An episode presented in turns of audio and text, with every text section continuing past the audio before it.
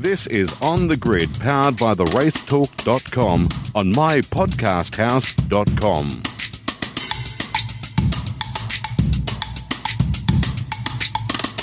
G'day, everyone, and welcome to another episode of On the Grid here on mypodcasthouse.com. Of course, On the Grid is powered by the racetalk.com. And speaking of the race talk, very shortly we're going to catch up with Richard Craill. Big weekend in Townsville. Special guest today, Tim Edwards, is going to join us, of course, from Tickford Racing, team principal there. We'll have a chat to him about how things are going. And also, we're going to be joined by Cooper Murray. Porsche Pace Carrera Cup Australia ran up at Townsville this weekend. Cooper Murray, a 17 year old, and he won all three races to win the round up there in Townsville. A spectacular effort for him at McElrea Racing, and we'll catch up with Cooper and find out how he did it very shortly. But first of all, let's catch up with Crailsy.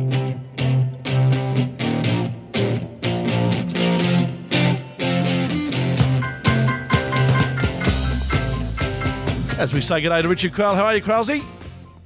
Chemex, really well, thank you. Very good weekend up in North Queensland. It's a little bit damp, which was a surprise. Yeah, it certainly was a little bit damp for us up in North Queensland. It was also damp around the Mildura area where this man was for the weekend, watching his boys do some bike racing. We say a very good day to the team principal of Tickford Racing, uh, Tim Edwards. Good day, Tim.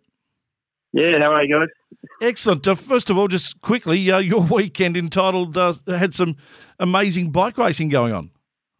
Yeah, well, yeah, they, uh, they Hattah desert race, which is a huge off-road event. You know, 750 odd competitors. It's, uh, it's a big event over three days up there, and uh, we've done it for the last few years. And uh, it's um, yeah, it's just a magnificent event. So it's one that my boys, you know, love doing, and um, and you know, it's great to be up there doing it as a family. But it's uh, yeah, it was quite an event this year. It's uh, by by the definition of the name, Hattah desert race, you expect it to be dry and sandy, and which it has been for the last forty years. But uh, this year, at the twenty minutes into the into the race on Sunday, the heavens opened and uh, and, and put parts of the track over a metre underwater. Uh, it was a, a very very different patter this year. Well, isn't that funny, Richard? Because by definition of a Townsville race, you expect it to be dry and uh, sunny as well, but we didn't have that Yeah. either.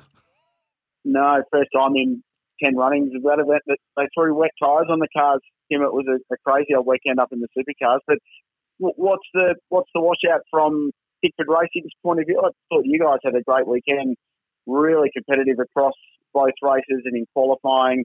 Um, and you'd have to say that, that Chaz Mostert, for one, but Cam Waters especially, I thought had a, a terrific weekend, terrific lap in the shootout on Sunday, and a good drive despite some adversity to get back on the podium in, in race 18.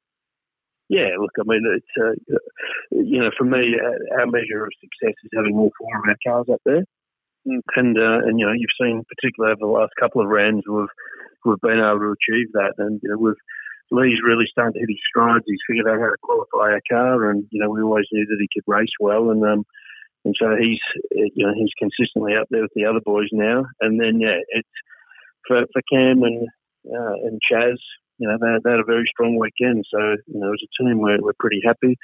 You know, clearly would have liked a race win. You know, you qualify in P1 and you'd like to finish P1, but I think it was, um, yeah, it was a, it was a very measured drive by Cam. You know, he had certain periods of the race where, you know, clearly he was the fastest car in the field, and you know, you saw as they took off from the line, I mean, he just left the field behind, so he was really comfortable in in those conditions, which which was um, which was great.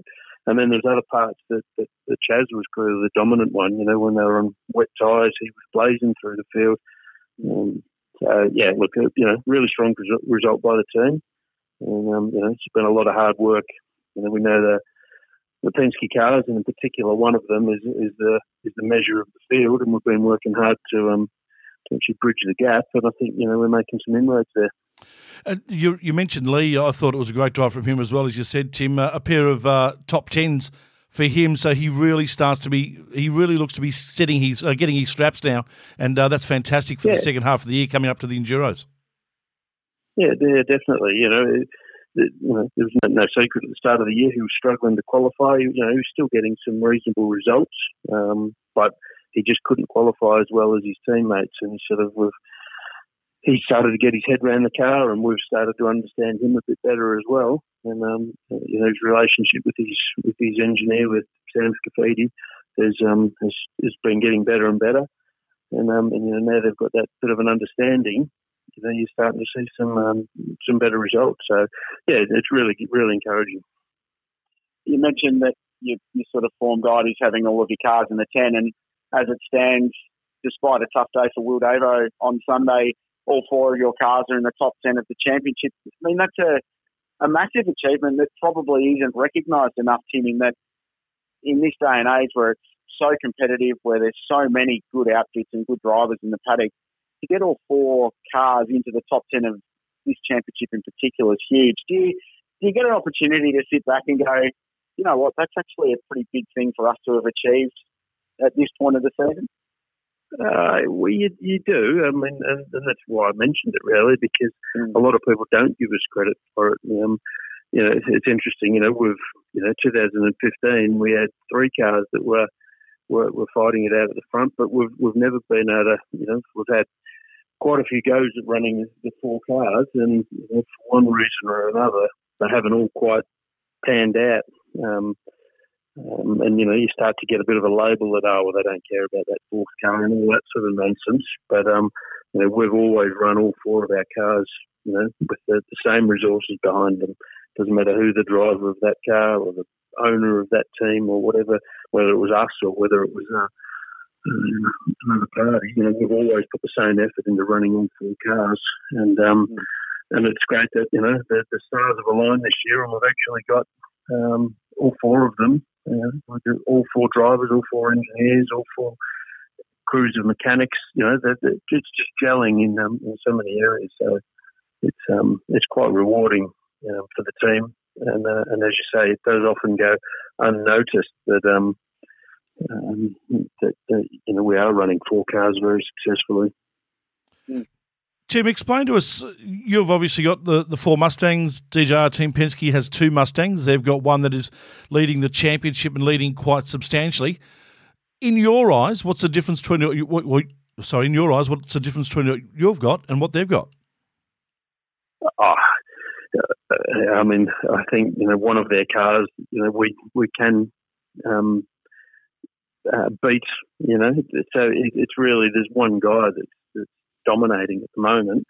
And you, you know, we've, we've all seen it plenty of times in the past. You know, we saw it for a period with Whincup. You know, you saw it for for years with Michael Schumacher. You know, it's it's not unheard of to have drivers that they just for whatever reason, whether it's a confidence thing, they can drive it, you know, point one of a second better than they, you know, because of that that that confidence. Um, you know, there's definitely a driver contribution to to how well um, that team is going. Because as I say, I think mechanically our car is very close to theirs. You know, I think um, you know, we can race with them. And the fact, you know, we've, we've been chipping away at it, and Cam actually pulled it off on the weekend. He out qualified the, the master of qualifying, mm. which is Scotty Mack. So they're not unbeatable, and we certainly don't think that they're unbeatable, and that's why we're we're pushing as hard as we can. Um, but you know, there's not one thing. It's not like I'm going to sit here and say, "Oh, it's it's their dampers or it's their engine or it's their you know whatever. You know, mm. these cars there's a there's a hundred thousand reasons why they're quick. You know, all and it's all those little um, uh, small, you know, the one percenters, so to speak, that, that, that make up a competitive car. You know, there is there's no silver bullet. There's not one thing that that that, that takes you from you know where we are, which is is pretty close. And you know, when you think about it, you know, we've got lap times that are separated by hundreds. Mm. And when you actually ex- extrapolate that out over a, a, circuit that may have 13 corners, so 13 times you're braking, 13 times you're cornering, 13 times you're accelerating, 13 times you're hitting a curb, and you can still all arrive back at the start finish line, hundreds apart. Um, you know, we, we saw it up in Darwin. You know, everybody was saying, "Oh, Whincup's, you know, struggling, blah blah blah." He didn't make the top ten shootout because he was 11 and he was point zero four or zero zero four off tenth. Well, that you can hardly say someone's struggling yeah. when they're when they're that far off. So, yeah, I, I, think we've got to we've got to try and qualify better because I think if we can qualify it in front of um, Scotty Mack, we've got half a chance of beating him. But when he sticks it on pole, you're making the life easy for the bloke because then you know we're all we're all in the train behind him, and he's got clear air and cooler brakes and drives the lines he wants to drive and doesn't, you know, and he and he appears to drive away, but you know, that's just the result of qualifying at the front and leading from the front. Uh, obviously, driver talk's been a, a, big subject in the last couple of months, Tim. And uh, oh, really? I hadn't, I hadn't, yeah, no, I hadn't, I hadn't heard it either. no, I no, I don't, I don't follow any of this social media rubbish. oh, I'm breaking news then. I didn't actually want to talk about Chaz. Uh, I wanted to talk about Cam because we, we touched earlier on how good his performance was on the weekend, and especially given uh, ran down the escape road at two and then was helped down the escape road at three when Percat whacked him later on in the race and still got the podium. Um, he, down 500 a couple of years ago aside, he feels like a driver that while Chaz has been the headline show, I suppose, in the Tickford camp, Cam's not far away from that one weekend where it all just seems to gel and, and he, he does a McLaughlin and smokes them, does he? He's so close to having that big performance. Is that the vibe you're getting as well from the, the monster car? Yeah, well, it's nice to hear somebody else has noticed because I'd certainly noticed. and, and I'd suggest it's probably a little frustrating for Cam when you know it's all the limelights about Chaz, Chaz, Chaz. Um, and, you know, call him the quiet achiever, but you know, had he not had the little um, run in with um, uh, Scotty Mack um, while they were driving to the grid, as yeah. you know, P1 and P2 um, in in, uh, uh, in Melbourne and costing himself, you know, 100 points there. And um, and what else? Something happened in Adelaide as well. Oh, in the cool suit issue in Adelaide. Um, without those two, um, he would be well and truly in the hunt, um, you know, for a top three spot in the championship. So. Um, you know, he's been quietly been going about his business. Nobody really talking about him, but I'd certainly been watching, noticing. Yeah. Um, but, uh, but obviously a lot of people, other people haven't. Yeah, oh, it's, it's such a dominant story, the whole silly season stuff, isn't it? But, but oh, got... uh, yeah, it, it's funny. I mean, you know, it's it's once once the media or some of the media pick up on a story, they just run with it. You know, it's a bit like Anton De Pasquale. You know, everybody talks about him. You know, he's the, the new messiah, etc. It's um, you know, it's uh, it's so much driven by you guys actually as, to who, who the flavour of the month is and who's who's going to be the story of the month, and uh, and then then the then the snowball effect takes over. Tim, does it disappoint you that in regards to Chaz, then that people are looking for reasons why he should be leaving as opposed to why he may be staying? Uh, yeah, obviously, but you know, I've been around the sport for over thirty years, so I'm uh, I'm pretty thick-skinned to it, really. Um, it's um, you know the, the media have got to generate headlines and and uh, and sensationalise things to um, so that people actually listen or read what they're uh, or watch what they're um, what they're producing. So that's just the uh, that's just the nature of the industry, really. You know, we we put ourselves in the in the public domain. You know, that's that's what we're in. We're in the entertainment business. We're in show business. You know, we you know, yes, we're a sport, but we're here to mm. create interest, and then all those sort of things create interest. In any way, how, does how it, do you, sorry if I could just, Richard. In any way, does that make Yeah. it tough for you to negotiate? With, with all that talk on the outside about you know and and one would have thought that maybe when the the gate to uh, DJR Team Penske was shut with the signing of Fabian Coulthard, that things might have quietened down, but it actually seemed to raise because then everyone's going, oh, he's not going there, so where is he going? Just there was there's no indication that anyone seems to think that he possibly will stay with you guys. Yeah, well, there you go. Yeah, uh, look, we'll, we'll leave people to speculate, and um, and when we've got something to talk about, we'll uh, we'll talk about it. But it um, yeah, it's never great because it's you know when all this you know whatever the speculation is, you know whether it was frosty last year or you know it, it's a it's a distraction for not only the driver but it's a distraction for the team because you, you know everybody's going oh what's going on? And then you've got sponsors ringing up and asking what's going on and you got our members asking what's going on. So you know it's just a distraction that, that that you don't really need. But you know, you know, both parties have to work through a process, and um, and while you're working through that process, people speculate away. well, that, that was sort of going to be my next question was how, from a team management point of view, do you have to or do you find yourself doing anything different to manage this process? Not necessarily with Chaz, but with your guys. Do they come to you and go, "Hey, what's going on with our driver?" And do you have to manage that internally from a, a business point of view um, any different than you usually would? Oh, you look when we have our team briefings, you know, you, you, are bound to say something, but you know, you, clearly while you're working through it, you can't say too much. So, and most of the people who work for us have been around the sport long enough; they they know. You know, it, it's it's it's very difficult. You often get challenged for you know either you know commun- not communicating with the team well enough, but that's because they get on Speed Cafe and they yeah. they read on there and they think, oh, well, why didn't the team tell us that? Well, maybe because it's not true. it doesn't matter. You, find, you often find yourself defending you know, yourself um, yeah. for no other reason that someone's put a speculative story out and then you're being challenged about, well, why didn't you tell us? Well, maybe because it's not true. You yeah. thought about that, but it doesn't work like that. You know, they just yeah. expect to know, and, and you've got to explain why you didn't tell them that it's not true. Tim, take us through the. Uh, we, have had some changes happen throughout the year in regards to different cars, and the uh, the ZB Commodore, of course, got there a little bit of a, a, an aero change, uh, I think, or a, a, parity sort of type change up in Darwin, and now we hear that uh, there's going to be this centre of gravity change. How is that going to affect uh, everyone? Well, I mean, that, this is just a logical thing to, to, to happen. I mean, obviously, we all got ballasted up to the to the to the Nissan, which is a called the lowest common denominator, so we all had to go up to that. Um, you know, nobody likes the fact that we've had to bolt a lot of lead into 20 cars on the grid.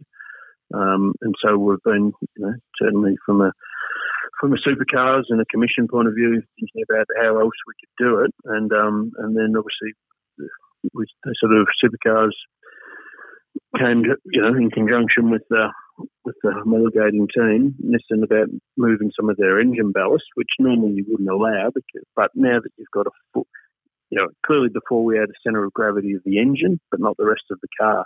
Now the engine, now we're doing the whole car, including the engine.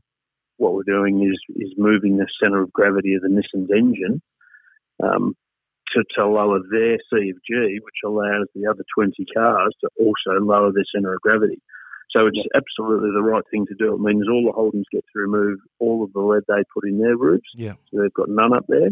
And we get to take about another nine kilos out of the, so the Mustang will still have some lead up there, but nine kilos less. So, you know, at least now there is only six cars with any um, lead in the roof rather than 20 cars. So it's, it's definitely the right thing for the for the sport, and it's um, it's good that supercars have sort of worked through a process with Nissan to allow this to happen.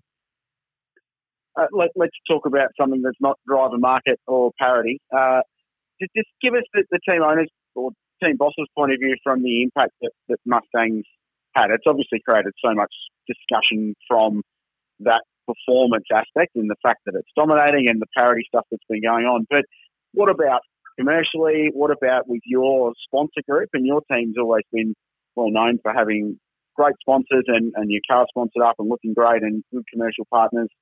What, what's been the reaction? Because it's, it's a massive change for the sport. We're, we're six months in now to this Mustang program. What are the positives? What have you found that's gone? Yeah, that's that's been a really good tick in the box for for going through this process of bringing in the new car.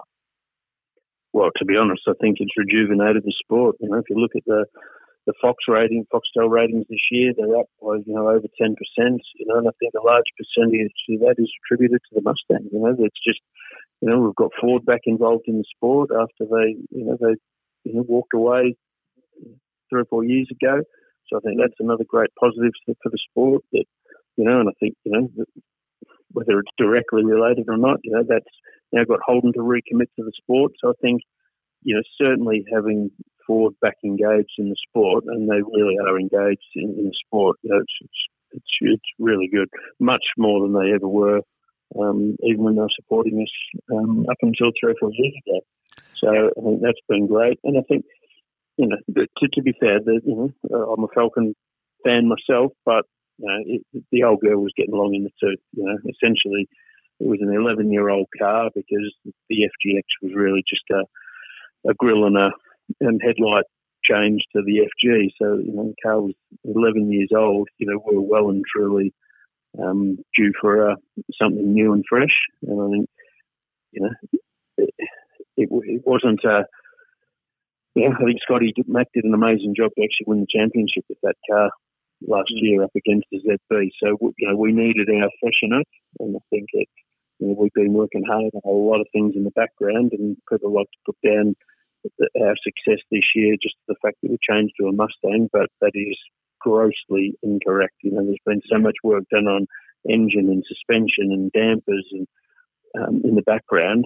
Um, you know, putting it in a Mustang just you know just complemented it, and so uh, you know if you look at Penske, they're performing as well as they were last year, and really it's us that stepped up, and that's you know, come from a lot of hard work in a lot of other areas that are 100% not Mustang related. Mm. So it's, um, yeah, look, I think it's been a great. It's been great for the sport, and it's been great for our fan base um, uh, to, to have the new car come in this year. Tim, were you a little bit Yeah. surprised on the weekend on the fact that, uh, and Ford coming back into the sport last year, and, and in regards to this year, where there was a lot of fanfare about that, and rightly so. It was great to have them back, but the announcement of Holden recommitting to the sport was done basically under stealth to an extent. Were you surprised about that? Uh, yeah, yes, absolutely. But uh, yeah, look, I think it's a positive, one hundred percent. But um, yeah, I mean, each to their own. I mean, Ford were pretty proud that they were coming back into the sport, and that's why they made a big fanfare about it. Um, I suppose from a Holden perspective, they were just recommitting to the sport rather than coming back after not being here. So maybe they didn't feel it was uh, such a big deal, or maybe they just thought it was just a fait accompli that they were always going to do it. So um, you know, they had no, no desire to make a big fanfare about it. But look, I, you know, regardless of the way they announced it, I still think it's a, it's great for the sport that they have recommitted. Last one for me. Let's let's look forward. Um, two sprint rounds now before the enduro, so we move to Queensland Raceway. Oh, of course, we've got Booker Curry in there as well. Um, just, just give us your, your your crystal balling for the next couple of sprint rounds, and then obviously enduro season kicks off at Mount Panorama, and and that's always an event you guys have have stepped up and have got a great track record there over the last decade. So. What, what's the vibe within the team going forward to these next couple of key rounds, and then obviously enduro season coming up, not that far away, scarily enough. Yeah, not far at all. Oh, look, the, the, vibes, you know, keep doing what we're doing. I think, you know, if we can keep having four cars in the top 10, invariably you're going to have cars on the podium and, you know, we've got a pole position and, you know, I don't think another win's too far away. So I think, you know, the fact that as a group where we're just getting better and better all the time, um, you know, you, you can get on a, a bit of momentum going. Um, you know, Cam stuck it on pole, so I can give you the tip that you know the other three drivers are all thinking, well, it's our turn now. You know, if he can do it, so can we. So, um, so they're all going to be trying to do that. And like I said earlier, if we can qualify in front of um, um, the qualifying master, Scotty, um, we've got half a chance of beating him in the race. So um, our goal is going to be continue what we're doing, and we've got more development parts coming online um, over the next couple of months as well. So we just keep chipping away at it, just keep trying to find those. I call them one percenters, but they're really point one of a percenters because there's, there's, there's so many things. But um, yeah, it, it's it's much of the same. You know, we've just got to keep doing what we're doing. You know, the team's very focused at the moment. You know, we know what we're, we know what we're trying to achieve, and and then we go to Bathurst, and you know, that's Bathurst, Bathurst. You go there and you only want one thing out of it, and that's a win. Because nobody knows who finished second or third. I can't remember who finished second or third for the last decade, but Yep. I can pretty much tell you who won. Yep. Um, because that's the only thing that matters at Bathurst, so we're going there to win that one. I remember Jamie Whincup running out of petrol. That sort of sticks in my mind, but that's about it. Yeah, well, that's another that's another interesting one because a lot of people didn't really give credit the, the credit where it was due. There, he only ran out of petrol because the bloke behind him was doing qualifying laps and pushing him to run out of petrol. Had Chaz not been, you know, I think it was 15 laps to go. Chaz set the fastest lap of the race Yeah. um, with a mortally wounded car. Had he not been pushing that hard, um, it would have allowed Jamie to back off and, and so that car behind him just it, was relentless. And, he, and you know, I actually think you know, Chaz forced him to run out of fuel. Well, it's a fickle. we could too. we could do we could do an entire podcast on that race. Documentaries have already been made about it. It's one of the, yeah, one of the great moments in the sport. Hey Tim, thanks for absolutely. thanks for your time, mate. Really do appreciate it, and uh, congratulations on how the team is performing throughout 2019. And I don't know, maybe the uh, maybe the the the team's championship is, is done and dusted with the way Scotty's just belting everyone. But uh, if you guys would have finished second, I thought I think that'd be an amazing achievement. Yeah, that's certainly the goal. Beautiful stuff. Thanks for your time, mate, as always, Tim. No worries. Cheers, guys. Tim Edwards joining us here on the grid. This is On the Grid on mypodcasthouse.com. All right, Crailsy, uh, from a guy that's been in the business for a long time, and we speak of Tim Edwards, to a guy that's just really starting in the business. And what a fantastic way to start his first season in Porsche Carrera Cup this year. Yeah, and Cooper Murray, the winner of round five of the championship, joins us on the line. Cooper, congratulations, mate. That was an outstanding weekend by you. Fifth different winner from five rounds, but forget about that. In the same weekend, qualified on pro class pole, you set a record for biggest cancel race race winning margin on two occasions. You won all three races. You won your first round. I wouldn't have thought weekends get too much better than the one you just had. No, me either. Um, that weekend was basically perfect. From practice, we had a fast car and qualifying on pro class pole position on the front row, and then going on to win every single race and get a few records along the way. It was uh, it was a perfect weekend. Uh, it was amazing. I couldn't couldn't have thought going into the weekend that would have ended up like that. Cooper, take us through your mindset in all three races. You got off the line so well and basically went straight out the front. And as Richard said, some amazing margins. I think it was five seconds or so in the first race, but 11 plus seconds in the second race, mm. the margin over the enduro race. Take us through your mindset in those races and the, the the fact that you were being hunted and not the hunter. Well, I knew it's so hard to pass in that class. The cars are all the same basically, so it's basically all down to the driver.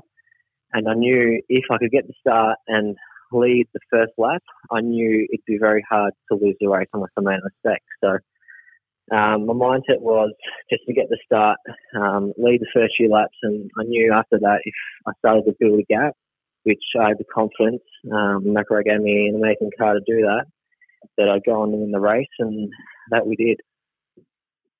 Uh, it, your your season hasn't been straightforward though. You, have had a, a, change in environment mid-season, so you've moved across to McElrea Racing.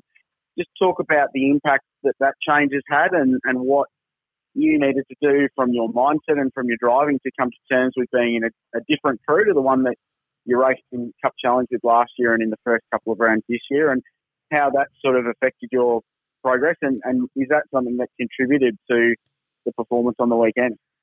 Yeah, well, definitely. Moving to McElrea Racing has been a big help because I'm working alongside Warren Luff, another pro driver that's very fast. So we can compare data, um, compare track maps, try different things on the car and see what's faster. So having that other pro driver there to work together with, um, so we're both at the front, that helps. And that's something I haven't had recently um, in a Porsche. So that's been majorly instrumental in getting me up to the front and um, getting those race wins on the weekend. The, I think Luffy as well, Shebex was saying that he's getting something out of it as well. He's loving having you to bounce ideas off, yeah, and, and he gets the same out of it. He's got some data to look at as well, where he was the only pro in that team coming into the second half of the championship. So it looks like to me it's been a, a bit of a two way street, and you two are, are getting along really well.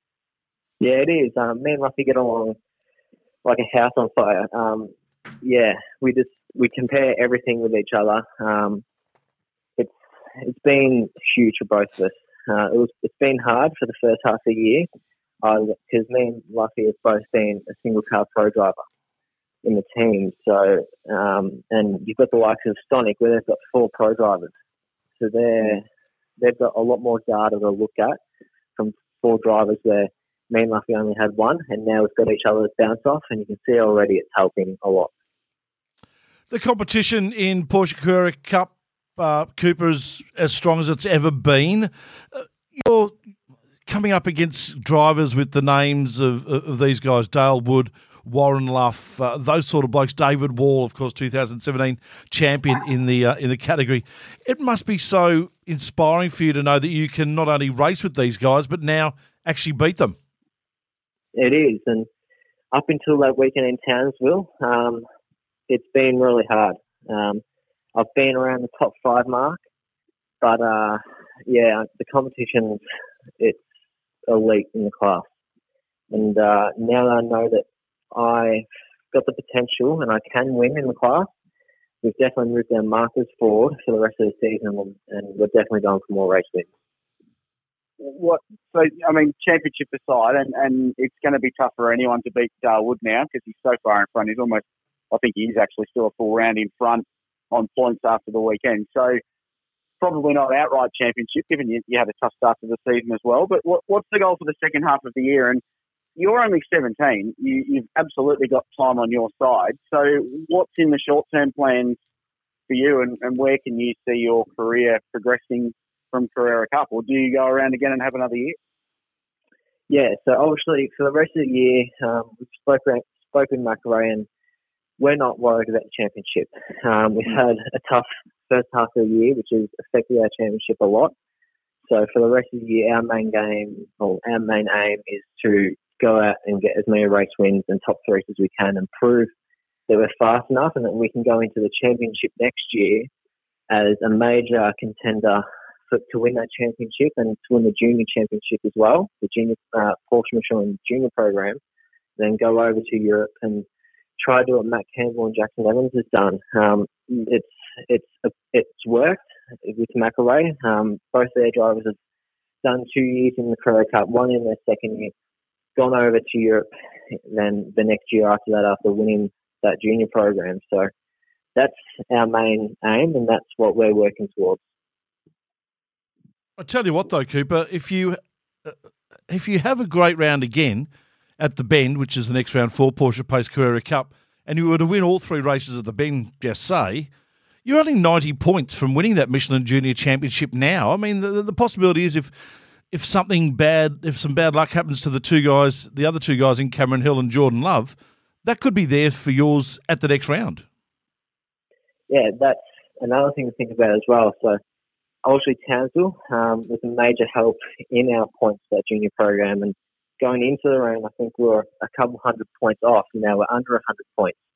So, another good round, Tailem Bend could most likely um, bring you right up there, but Tailem Bend is the last round for that championship, so it, would be a tight one if it was to happen.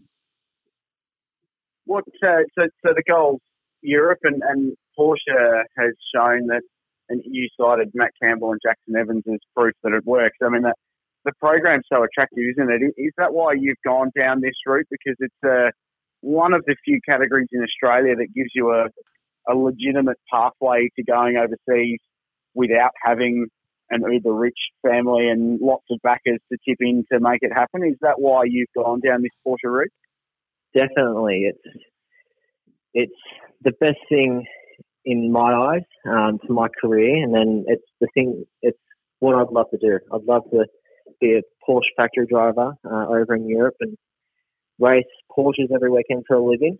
Um, and it's just what I'd love to do, and Michelin are giving me a chance as well to make that happen. So, Cooper, uh, you mentioned what your uh, what your expectations are for the remainder of this year and how you're going to play that out, and what might happen next year. Five years, ten years down the track, close your eyes. Where would you like to be? What would you be doing? Uh, I'd love to be a Le Mans 24 hour winner and um, a Porsche or a uh, World, Endurance, World Endurance Champion. Um, that would be an amazing thing, and that's my that's my dream. And compete in sports cars with Porsche competitively and win races. Well, I tell you what, mate. About four years ago, I had a similar conversation with a young bloke by the name of Matt Campbell uh, after a GT3 Cup Challenge end of year function, and he gave a very similar answer to that. And uh, he's won the Le Mans 24 Hour in a in a GTE AM car, and he's racing in World Endurance Championship, and he's paid money to race Porsches pretty much every weekend at the most famous races in the world. So, uh, four years' time, I expect uh, you to join us on this podcast if it's still going, and uh, tell us what you've been winning recently and what make Porsche racing, mate, because I think it's very achievable. Well, let's hope so. Fingers crossed, and uh, we'll come back in four years and have the same conversation. There we are. We're locking in now, Shebex. Well, I want to know why you didn't think it might be around in four years' time. Well, have well, confidence. You don't think the podcast? Come on, why not? no, it will be. I am happy. I'm happy it will be. and I'm hoping you will be too, Hey, well- Cooper. Yes, thank you. No, well, well done, mate. Super performance on the weekend, and uh, I'm pretty certain it's the first of many wins to come. Well done. Thank you very much.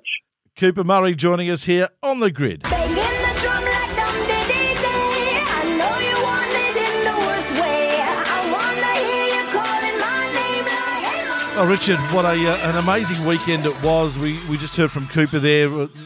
Did exactly what Jackson Evans did last year in Darwin. Wins his first race and then wins all three on the weekend. Cooper won his first, won all three in Townsville. We heard from Tim Edwards talk about the performance of Tickford. Let's talk about the performance of Shane Van Gisbergen as well, and uh, what a turnaround it was for him. Yeah, huge.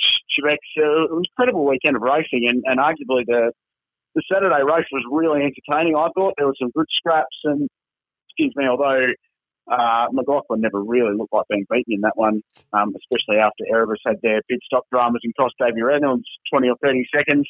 Um, it was a, a decent race, but Sunday, man, when we saw that rain start sprinkling before the start of the race, I think everyone just got a bit of a grin because we all knew that something cool was about to happen, and, and we got that. It was a crazy, crazy afternoon in Townsville. You mentioned Shane Van Gisbergen. Hard to believe, but that's his first podium finish, let alone a win. First podium finish since the third round of the championship, Amazing. uh, Symmons Plains Raceway in race eight of the year. So, uh, remarkable streak of no results for him. But didn't that race just showcase everything that's good and bad with Triple Eight at the moment? Because Van Gisbergen gets the win. Jamie Whincup ends up in the fence, having run wide at turn six and, and damages the car enough that he can't continue. That just sums up their season. Like they're they're hot and cold at the same time, that outfit. And Van Gisbergen breaks a, a nine race streak of not getting on the podium. Whincup after a great drive on Saturday, ends up in the fence and out of the race. So just, just a crazy day for that team. But so many good stories to come out of it. Boost Mobile racing with two cars in the top 10, their Yeah. first top 10 finishes of the season, and it's a July. Um, Simona Di Silvestro in the top 10 and the Nissan. Could have been even better had she not had a spin a bit later on and when she was punted by Timmy Slade. Michael Caruso. All sorts. Oh, Michael Caruso. Best result for windscreen GRM. wiper. Yeah, he couldn't find the switch to turn the windscreen wiper on and the demister wasn't working. So just ridiculous stuff going on. And that's what those races deliver. And um, we, we spoke last week about how the Austrian Grand Prix really invigorated Formula One. Well, it was sort of an Austrian Grand Prix effect for supercars in a way. Yeah. Um, we don't begrudge Scotty winning everything, but um, it's nice to see a bit of a bit of an insane day like that just to throw up some crazy results. And I loved it. Really good race.